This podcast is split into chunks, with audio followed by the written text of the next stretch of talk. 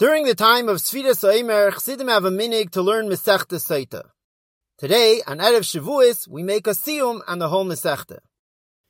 In the year Tavshin Yutas on Erev Shavuos, the Rebbe made a siyum and a hadran explaining how the end of the Masechta and the beginning are connected, and how they both help us to be prepared for Matan Torah. The beginning of the Masechta speaks about a Soita, a wife who didn't behave properly and now her husband doesn't trust her because he thinks she might have done a serious Aveda. The end of the Masechta speaks about how even after Rabbi Yehuda Hanasi Rebbe passed away, it is still possible to have the midah of Yiras Chet, being afraid to do an Aveda.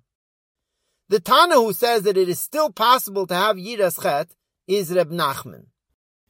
When Reb Nachman was a baby, his mother was told by astrologers that he was going to grow up to be a thief.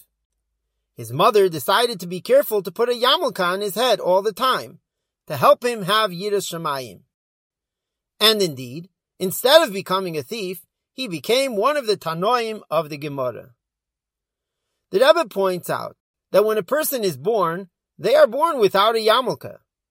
But through the avodah we do, like to wear a yarmulke, that can make such a difference. The same way, our avodah of counting sfira, working on our midas, and learning Masechta Soita during Sfira Sa'imer also makes a big difference. They keep us from getting tricked by our Yetzer Hara like the Soita and keep us from doing Avedis. And that's the connection between the end of the Masechta and the beginning. By fulfilling what it says in the end of the Masechta, to have Yiras Chet like Rab Nachman teaches, that will prevent us from doing Avedis like the Soita, which is discussed in the beginning of the Masechta. And this way we will also be ready for Matan Torah to receive the Torah from Hashem, Kabbalah Satayra, Besimcha Ubepnimiyas.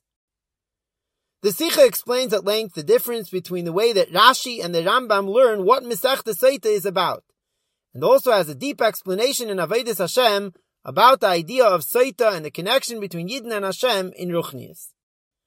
The Sikha was prepared to be published in Tafshin Mem in a Likut, and was published in the Kuti Sikhis Chelek Yudches the second Sikha for Parshas Naso. This Sikha is being learned this week by Achdus by many Chassidim around the world as part of Project Likutei Sikhis.